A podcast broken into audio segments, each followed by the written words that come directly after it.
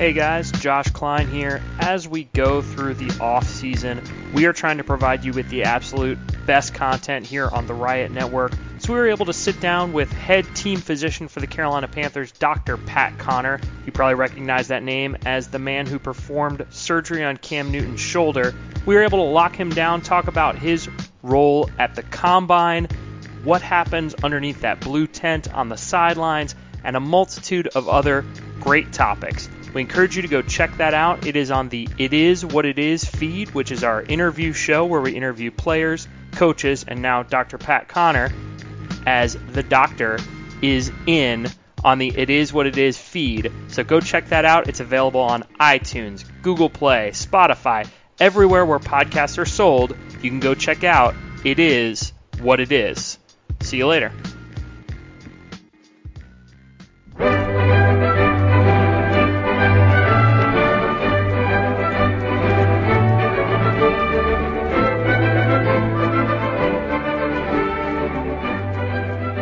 Welcome to the Great British Drafting Show. Uh, we are a proud part of the Riot Network and we're sponsored by Ortho Carolina. This is your host Dan Cresso, and joining me as he does every week is Vincent Richardson. Hello. Hey. So this week we're going to do something a little bit different because the combine is coming up, starting on Thursday. So rather than going through a position group like we have done for the last few episodes, we're just going to talk about the combine, talk about what we uh, are looking to see uh, in this coming week, and our general thoughts about uh, the combine as a whole process. Yeah, and maybe if we get around to it, sort of some thoughts on what on the prospects we've talked about so far, and just sort of a bit of a summing up of where we've got to, if that makes sense. Yeah, yeah, yeah. yeah. This is going to be a bit more unstructured uh, than yeah. our, our, previous uh, podcasts. Um, what do you think of a combine in general, Vincent? Because um, like the first time I started following the NFL, um, obviously being British, it isn't really the first sport you uh, you're that you're familiar no. with was the combine was just like really bizarre mm. at first, and it, and it was like this actually makes sense, but as a concept, it is quite bizarre and alien at first. Yeah, I, so I actually went and covered the pod, uh, the the combine with um, Josh Klein uh, from the yeah. Riot Report this time last year, and it's a really surreal experience. Like it's it's just very very strange, almost every bit of it, and and some of it makes absolute sense and some of it is just this really weird theatre. Like the the bench press is still completely bizarre. You yeah. like if you haven't been to the combine, it's quite hard to explain. But there's literally just like this little sub room. Um, where you have to go in like this little passage and then you get through, and there's just these stands, and there's uh, I don't know a thousand people, 500 people just watching people do the bench press over and over and over again, and it's it's really really weird. Like like the hmm. scouts bits you get, but it's when there's like there's like 300 spectators just watching people bench press for three hours, and it's it's just really weird. Yeah, why watch it when you can just get the results afterwards? It, yeah, it yeah, seems no, weird I, to spend your time doing that. It's not something I ever thought would be a spectator sport, I must say, but yeah. um, apparently for some people it is. And to be fair, it, it's it's an unbelievable amount of access you get if if you go there for the prospects. They all have like an allotted media time, and there's just this one big room with with like all the prospects at a given position are there. Yeah. Half they do it in two bits, but you know you'd get half the offensive linesmen will be there for like I don't know 40 minutes, and it's just you know hundreds of media people walking around asking them questions, and it's all very very strange. You've got you know 20 year old kids being asked questions about everything under the sun, and then they go into into rooms and get asked inappropriate questions about everything under the sun, and it, it's just it's yeah. I, I think it's it's it's very useful in some ways, but I think there is also a bit of theatre to it as well. Yeah. What, what was there anything else that was weird um, when you actually went there and you didn't realize actually went on? Oh just yeah, watching like, it on TV. Oh yeah, I mean not not to do with the actual combine itself, but if you go to like the bars of Indiana or Indianapolis, um, the nights of the combine, it's just every NFL media person you've ever seen. Yeah. Just, just, just like I remember like coming back, going through security at um, Indianapolis Airport, going through security between Reese Jones-Drew and, and Deion Sanders, and it was just, just super, super surreal. And you get, you get to your gate, and everyone is wearing a various team jersey because they're all just scouts. Yeah. And you're at an airport completely filled with, with the NFL's entire scouts, and it, yeah, it was, it was a very strange experience. What was Deion like?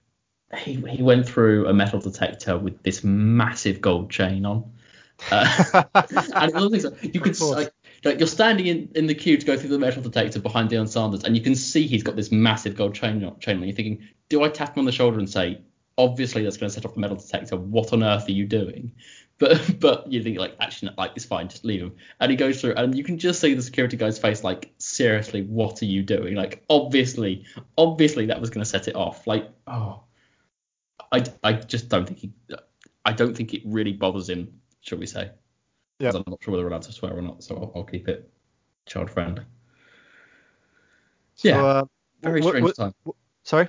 Very strange time. Yeah. Very strange. Um, did you find it really useful going to the, the combine last year? It was in some ways. So I actually I actually spoke to Daniel Jeremiah at the airport, which was quite useful just in terms of his take on just on the process of sort of scouting rather than actually necessarily sort of detailed analysis stuff. But yeah, it was. I mean, like there's just there's just people all over the place, um, and it, it was it was definitely for some prospects it's really useful because some guys you get a really clear idea of of who they are very quickly, um, and both positively and negatively. Um, and other guys, I don't think it really adds much. Um, and I think if you're actually able to interview them like teams can and really work through stuff, I think it'd probably be more useful. Um, and like the drills are useful, but you don't you know you don't actually have to be there to to see them, Yep. so that doesn't necessarily change anything. But you know, I, I think it was it was interesting to see firsthand some of the things that go on, both some things that make sense, some things you're thinking like this is you know if it, you know in a hypothetical situation where you're running an NFL team, I just wouldn't bother with half this stuff. Uh, but yeah, no, it was it was definitely interesting to see. Um, yeah, it's just it's it's almost like the NFL scouting society goes on holiday for a week, really. It's it's, it's really strange. Like sitting in a bar with Dan Marino and Dave Gettleman, and it's just like this is this is just bonkers. Anyway, yeah, They're real people. yeah, they are, but very strange week of my life. Yep. So so what what do you think is useful about the combine? What things, if you were to redesign it, would you keep? What things might you chuck away?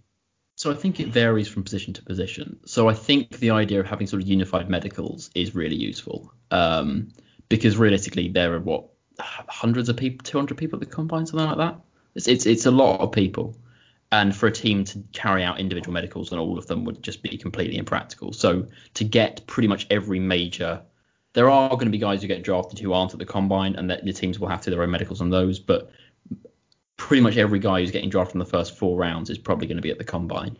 And for teams just to be able to get medicals on all of them without having to go to massive expense or, or sort of um, effort is, is is very valuable. And I think for some positions, interviews are really useful. So for defensive backs, particularly safeties, um, and maybe even linebackers who are going to be asked to do things mentally that they just weren't asked to do at college, it's quite useful. And for quarterbacks, it's massively useful in terms of evaluating not like not just what they did, but why they did what they did. Like I know it's not on anymore, but when they used to do sort of Gruden's QB camp, a really interesting part of that was actually just getting players to talk about what was happening on plays they they executed. So you, you could see not just what it was they did, but how they thought about what they did, and that gives you a, a, a real insight into what their processing is like and how they approach the game and how they might be able to be taught a system and how they might actually pick up and think about football, if that makes sense. Yep. So I think th- those things are really useful. And then for some positions, the drills are really valuable. For others, they don't make it like for most quarterbacks, the drills are pretty irrelevant. Um, But if you're a receiver and you run really slow or really fast, that can make an impact. Corners, if you like, it, it's one of those things where if you're a corner and you can't run four seven, that's going to be a real red flag. Um, you know, it, it's it's things like that where there's just there's there's athletic limits you have to hit to basically play certain positions, and there are also sort of exceptional athletic traits that might show up, but they don't necessarily translate to good players. So Yep. There's there's definitely a good body of evidence that um, the better you test at the combine, uh, the more likely you're the, the better you're going to be in the NFL. This Yeah, is obviously over like you know thousands of, of players, and yeah, it doesn't mean that you could pick one player and well you tested better than that person, you're going to end up better. But on the whole, it, it there is a lot of relevance there, and some drills are a lot more important than than others. yeah, certainly for particular positions as well. Yeah. Um, yeah, no, I think there's, it's definitely, it's, I mean, this is something I, I said a lot last year, but I think it's definitely still true that you, you really want the combine to inform what you see on tape. Like, if a guy looks slow on tape and runs a fast 40, you should still really trust what you see on tape to a certain degree. Yeah. Um, and likewise with all kinds of other things. If a guy you, you shouldn't radically change how you grade a player based on the combine unless you get some kind of disqualifying trait. Um, what it's also then useful is bringing guys back into um, sort of the sphere of players we're looking at. So, yep. for example, um, last year, and I've forgotten his name, so this isn't going to help very much, but the uh, the Texas Tech receiver who went in like the sixth round in the end, he wasn't amazingly good or anything. Like, and his tape was not that of anything. Was this Keke Coutee? No, no, not Coutee. No, Coutee was seriously good. Coutee was a top 10 receiver. No, there was another guy who was like 6'3", 230 or something. Yep. And basically put up Allen Robinson's numbers, like duplicated. I've forgotten his name. Um, but it, but he was a guy where it was kind of no one was thinking about him as a, as a really a, a draftable receiver. Um, you know, he wasn't in CBS's top 50 receivers kind of stuff. And then he ran, put up a load of really good, impressive numbers, particularly in like the agility drills for someone his size. And whilst it was, you know, not like this guy's amazing, it was sort of, eh, maybe there's more to work with than we thought, and actually maybe now he's a late round receiver rather than an undrafted receiver. So it does bring some guys back into relevance who kind of had been ignored until that point. Dylan Cantrell, that's it. Yeah, yeah, I just brought him up as well. Yeah. No, yeah. I actually I, I just had a flash of memory. Yeah. Um, I, I, I think if so, if if someone appears even more or less athletic than initially seen from tape study, surely then you just go back to the tape. Yeah, absolutely. See if you've made a mistake, if you've missed something. And, and, and there are guys where it's just there's just a, a, slight disparity. Like I remember, you know, John Ross, who obviously ran the fastest 40 time ever. Like you watch him on tape, and he's definitely fast. He's not the fastest. You know, he is not yeah. the fastest player who's ever played football. That, that that that's if you think that you're not watching the tape, should we say? So it's then like, okay, he's clearly very fast, but is he sort of, you know, generationally can run away from anyone fast. And when you watch the tape, it just that wasn't the case. And so then you have to kind of sort of modify. Okay, well he he clearly his time speed is very good and he is fast, but maybe we have to sort of walk back from the brink of just going by his 40 time. Yep. Um, are there any positions you, you, mentioned quarterback, but are there any other positions you think the testing drills at the combine aren't actually that important?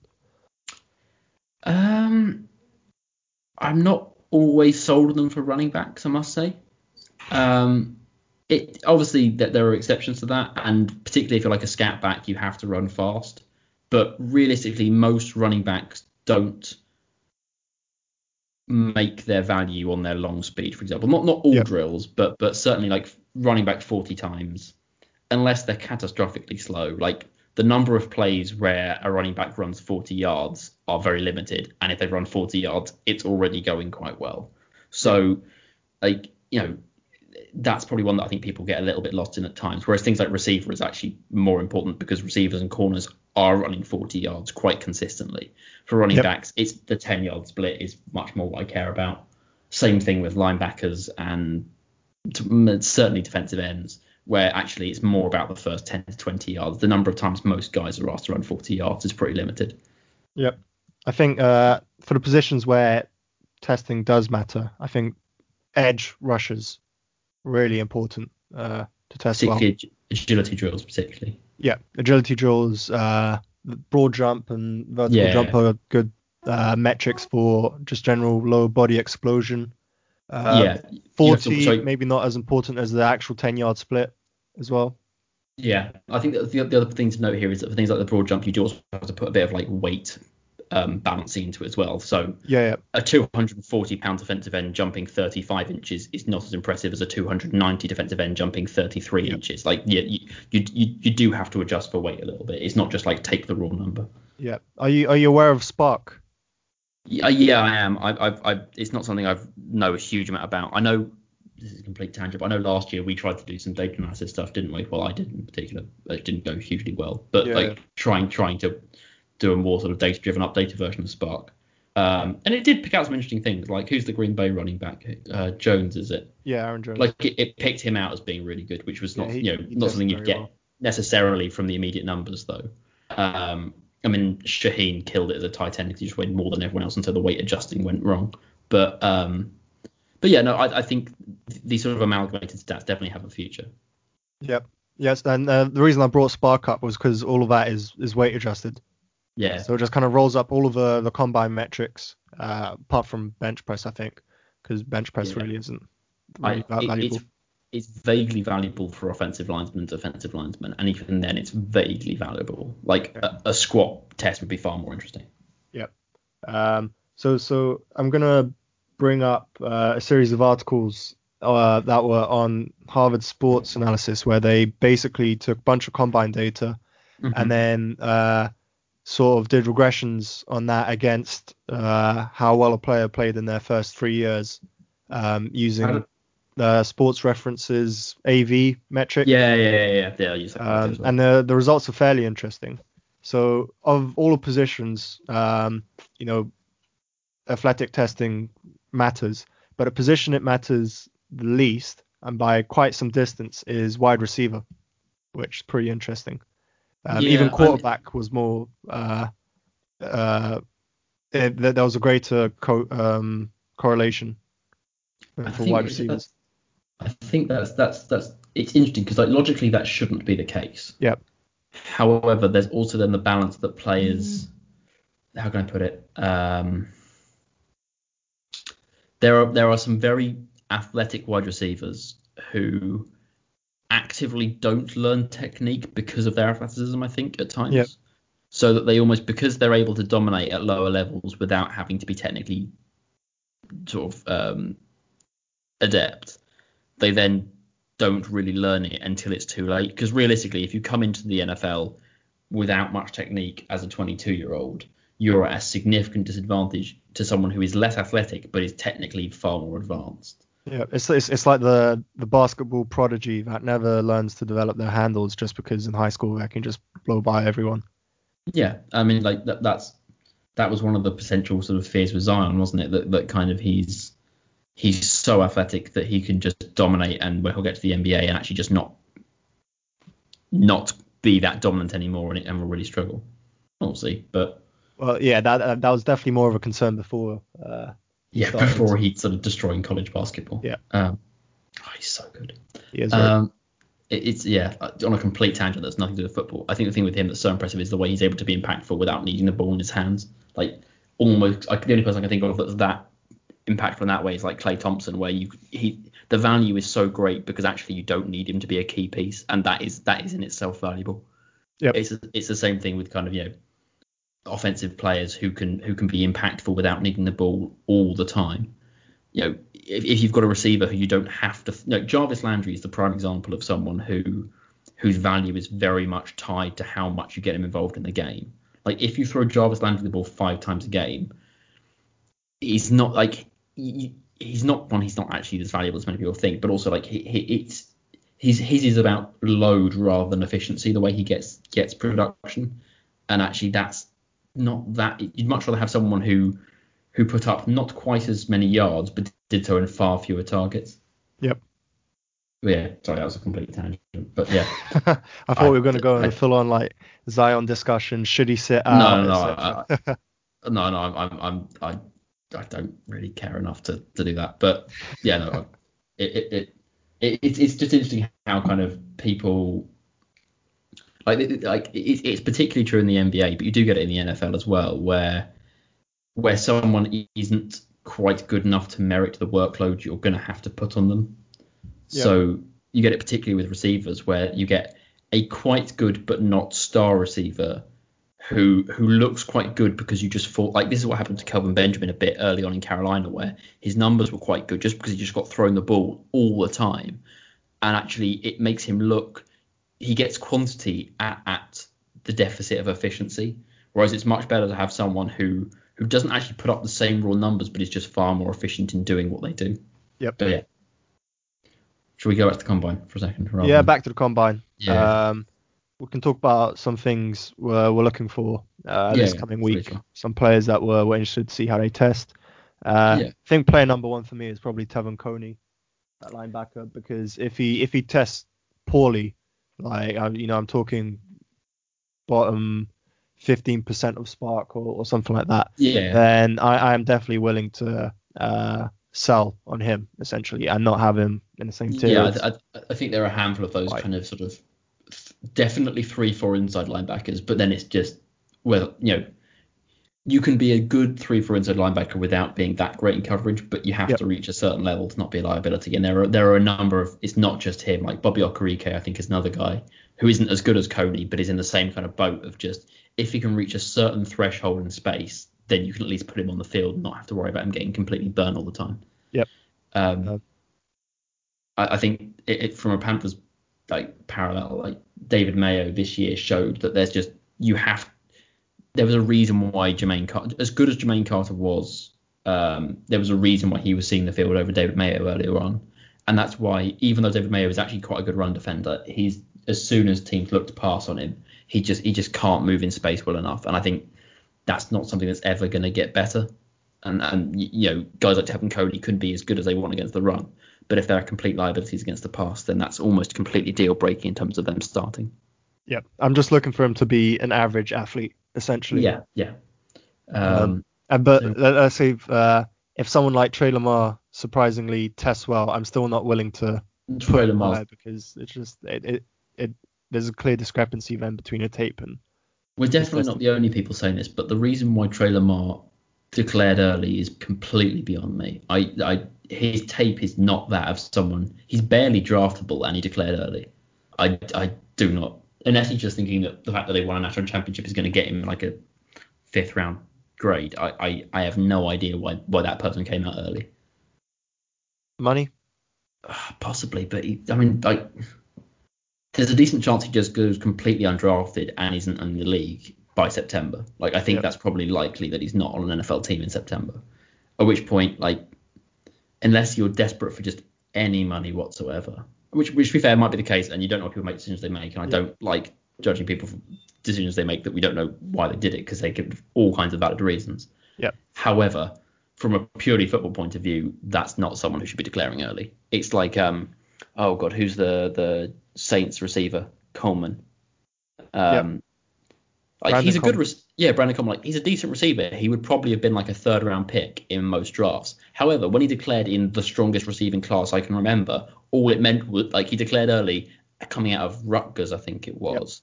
And and just as a result, I think he either went undrafted or was like a seventh round pick because he just decided to go declare early into a ridiculously strong receiver class when he could have just stayed in school and been a third round pick a year later.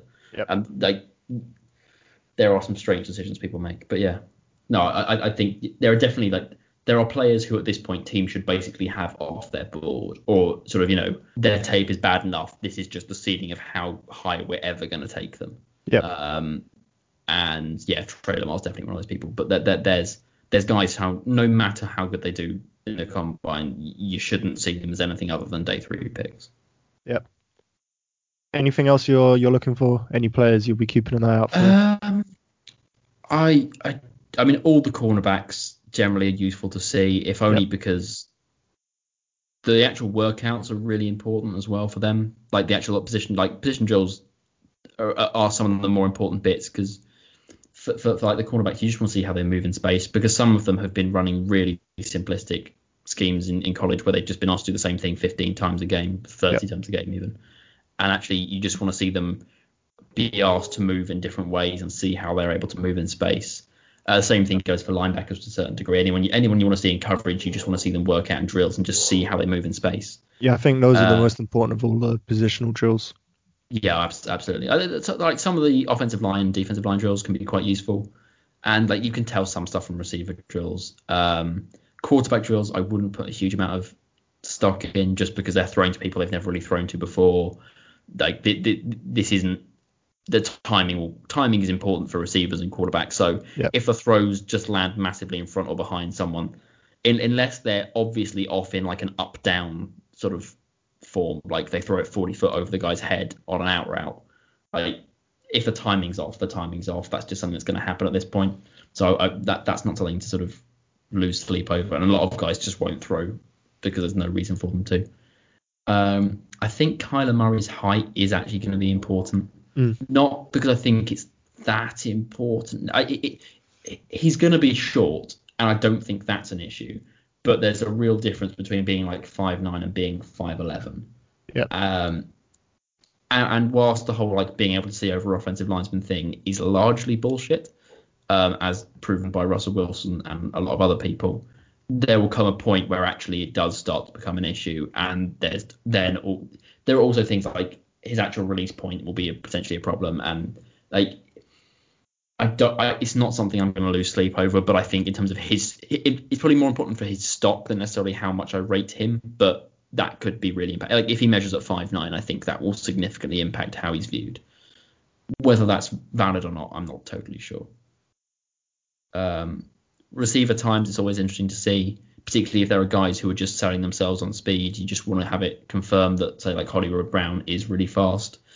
You just want to make sure. Um, and so it isn't like whether he can break four three. It's just don't run a four five.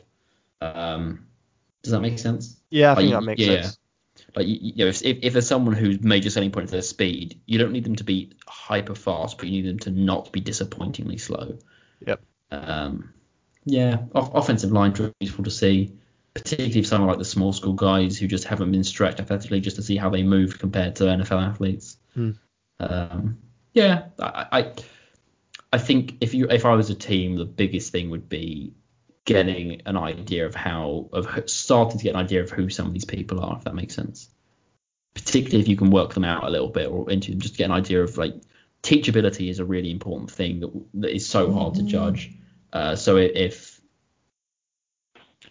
if you can start getting an idea of how how how able guys are to pick up on new information and that kind of stuff, I think that would be useful as well. Yep. Um, I think I'm I'm I'm looking to see if uh, other tight ends of Smith and, and TJ Hockenson are on a similar level athletically to Noah Fant. Oh, I, I don't think they will be. I, I- I think I think that they, they could surprise you. It's they're difficult. It's difficult to compare them on tape in terms of athleticism just because they're asked to do different Yeah, things. yeah. I, I think Smith and Fant Smith sorry Smith and Hockenson I think they will be good like I think they will put up good numbers they will be I'd have thought top 30 percentile um however I think there's a chance Noah Fant just puts up some particularly in some of the like um broad jump type and Yeah, yeah. Um, vertical jump I think he just put up some completely bonkers numbers Yeah, that's Um, the expectation. and I would be cautious about how much like obviously he's very athletic on tape and you should view that important. Like he is a, an obvious athlete in space. However don't go full Mike Gesicki and think he's the second coming just because you know he tests well in lycra. Like Yeah, at least his tape's better. oh god oh, oh go, yeah like Gesicki was like a fifth or sixth round pick. I think I had a fifth round grade in him and I have like a, a mid third on on Fant. Like there is a yeah Fant is a significantly better player than than than Gesicki but again the the athletic numbers should just reaffirm what you see on tape. They they shouldn't be kind of determining how you view a player.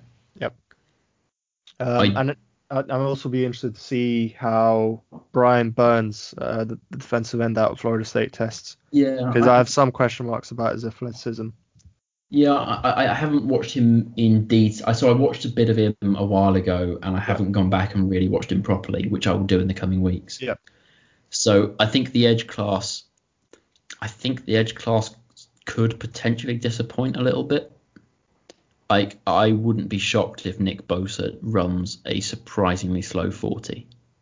Yeah, I don't think it will be actively slow. Like I don't think it's going to be like a five second. But what did Joey run? Joey ran like a four eight, didn't he? uh, something like that. And I wouldn't be surprised if Nick runs like a 485. I mean, he might run faster. I don't- I mean, to be fair, he's had like six months to prep for this. Yeah, And the yeah. Bosa family definitely do this thing well. Like they they they know they they they clearly have their stuff together. But um, I don't think he's as athletic as some people think he is. Yeah. So I think he's uh, a good defensive end, but I don't think he's a great athlete. Yeah, Joey uh, ran a 4.86, um, but he, he destroyed the, the three cone and the 20 yard shuttle. Oh, I, I don't doubt that that, that Nick put up some impressive numbers, and I think he's he, he is a, a, a he's a good athlete and a he is a, a we're going to talk about edge rushers later, but I think he he is a, a, a very good prospect. I think he's maybe getting a little bit overhyped due to the Yep. quality of this class, and it will be interesting to see how he compares to say Joey.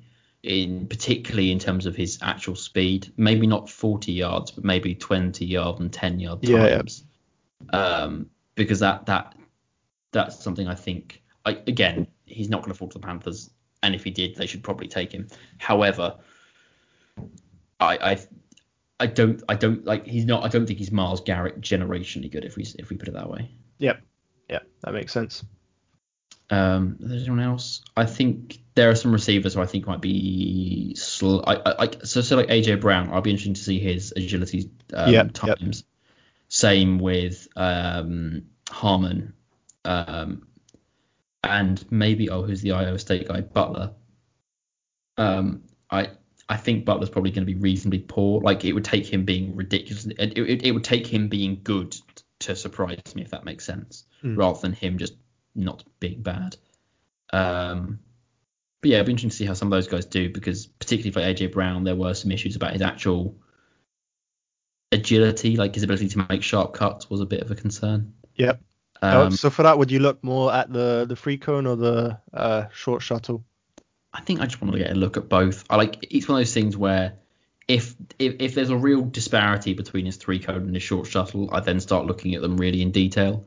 Yeah. But gen, gen let's say this very sweeping statement, but generally they kind of go together. That they're either you know they tend to either be both good or both. It's very rare that you see someone who has a real disparity in ranking between their short shuttle and their three cone drill without having tripped over or something like that. So I think that there are there are instances. Um, oh yeah, I, no, no, no, no, I struggle to think in mind uh, who. It's not Um, unheard of by any means. Sorry, I, I, I don't mean that extreme, but it, it's not. That would probably be more noteworthy in of itself rather than anything. It, it, does that make sense? Like it would, if there was a real disparity between the two, that of itself, eh, regardless of who the prospect is, is if, if there's a real disparity between different types of similar drills, that should then raise a flag that there's something particular that that player doesn't do well that you can then look at. Yeah, I Um, mean a, a lot of it is just technique for the individual drills. Like plays a lot more well coached now than they used to be in terms Yeah. of preparing for the combine, and a lot of the, the differences in times may be due to the coaching they've had in the lead up to it. Yeah, no, I think there are definitely guys who would who were just very well. co- I mean, I remember uh, last year when they were doing the cornerback drills. Um, who was the Iowa guy? Josh Jackson. Yep. Just looked like he had no idea what was going on. And at the time, I was really concerned because I thought, like, is he? he I could, you know, it's like, I, I mean, I don't know. He's clear, he's been pretty decent as a rookie, and I actually quite liked him as a prospect on tape. So it's quite hard to make a statement either way. But he just looked like he didn't actually know what was going on, and it was Yep. one of those things where like you must have seen, like you must have seen this drill 50 times before. You've got like, I, it was one of the things where like, I don't know whether you've just been really poorly coached and therefore aren't mentally prepared for this. Either that, or you're just so knackered you can't work out what's going on, or you actually don't, you you can't like. It was one of those things like he he's clearly not receiving the coaching he's getting from the people running the drills well, but I can't tell why that is. And and, and so there are like how mentally like guys can cover up weaknesses by just being coached that they know so they know exactly what's going to happen. And Yep. so there are they're like it, it's important not to read too much into how someone looks compared to someone else in the drills, just because you then get the issue that someone might just be way more prepared than someone else. And you also get the issue that some of the small school guys just won't have had the years of athletic weight room training that, that some of the bigger school guys will do. Yep. Yeah. Um, is there anything else you want to say about the combine? Um, not particularly. I think it's important to also pay attention to the pro days. I think Yeah, just of having course, more yeah. numbers helps. You know, if, if a player's ill on the day of a combine, Yeah, yeah, yeah. you know, some they have like some niggling injury, then it could tank their numbers. Um, Yeah. And obviously, lots of players don't actually get invited to the combine. Yeah, no, I think I think it, yeah, pro days of course are important. They're just that it's one of the things they're just not as con- you know clustered together as the combine, and therefore don't quite attract the same sort of ease of, of scrutiny. Yeah. Um. Yeah, I, I I must admit, I kind of the combine when I first started getting into sort of that analysis type stuff, the combine was something I really focused on. Um, not compared to tape necessarily, but just it was a really convenient way of kind of seeing the potential that players had. Um, and I think as I've gone through, I've got put less and less stock on the drills themselves. Not disregarded them certainly, but I, I don't think I view it as quite the event that I think I used to, if that makes sense. Yeah. Yeah. Oh well, we'll see. I'm sure there'll be some completely insane storylines that make no sense whatsoever. Some running back you've never heard of will run a 4-2 or whatever. But um, there's, yeah, there's waiting for the next Byron Jones or Obi Melifonwu. to be fair, like Melifonwu got some hype before the combine. Yep. Was it? Were they both Connecticut? Um. Yep. Yeah. God knows what UConn's doing, but um. Yeah. Yeah. Like Byron Jones was just a very much like no like uh, Dontari Poe's another great example who legitimately has become a very good player, but it was kind of he was like a mid round pick and then he turned up the combine and just completely destroyed it. Yep. But then you also get Cam Robinson who turns up and completely destroys it and then goes second overall was it and then is a horrific bust. So it it works both ways. Don't draft guys just because they're athletic numbers because otherwise you end up with Tavon Austin rather than Keenan Allen. That was they were the same draft, weren't they? Uh, 2013. Yeah. Wait, yeah. Yeah, where, where where like going into the combine, Keenan Allen was like the top receiver by a mile, ran a really bad 40, and then dropped the third round. And it was like, have you just missed the like years of tape he's put together that clearly show he can get open? And he ran like a 4.69 or whatever it was a 4.7, and you suddenly drop him two rounds. Fine, like th- these are the things you should like players putting up there's a difference between like bad numbers and catastrophic numbers and the catastrophic numbers normally then reveal things in the tape you were possibly looking to ignore so like um uh, like Orlando Brown last year put up terrible terrible numbers but then when you went and watched the tape you're like oh yeah yeah that that's that's that's probably why he was getting beaten like that or why he was just standing vertical rather than bending his knees like you you, you know you you have to really use the tape. If the tape is telling something different to what the combine numbers tell you are, the tape is probably the one that's right. Yep. Is is is what I would say. Yes, we should probably vaguely wrap up. Um, do you want to very quickly talk about our thoughts on, on the draft so far, or do you reckon that's a unnecessary use of time? Uh, I think we could probably talk about that um, maybe after the combine. Yeah, okay. We'll talk about it next more week. positions and sort of get to rewatch some more tape. Yeah, because I haven't necessarily rewatched guys after uh, the episode so far. No, that's fair enough. We will, in which case, we will we will leave you on tenterhooks and we will talk about our thoughts on the draft down the line. Um, but next week, so Josh will be actually at the combine uh, this week. So um, if you've got questions you want answered, tweet at Josh. I think he's at Josh Klein Rules on Twitter, ironically. Um, yeah, yeah, very funny. Um, but yes, so tweet at Josh if you want him to ask particular questions. He'll probably ignore you, but he might not.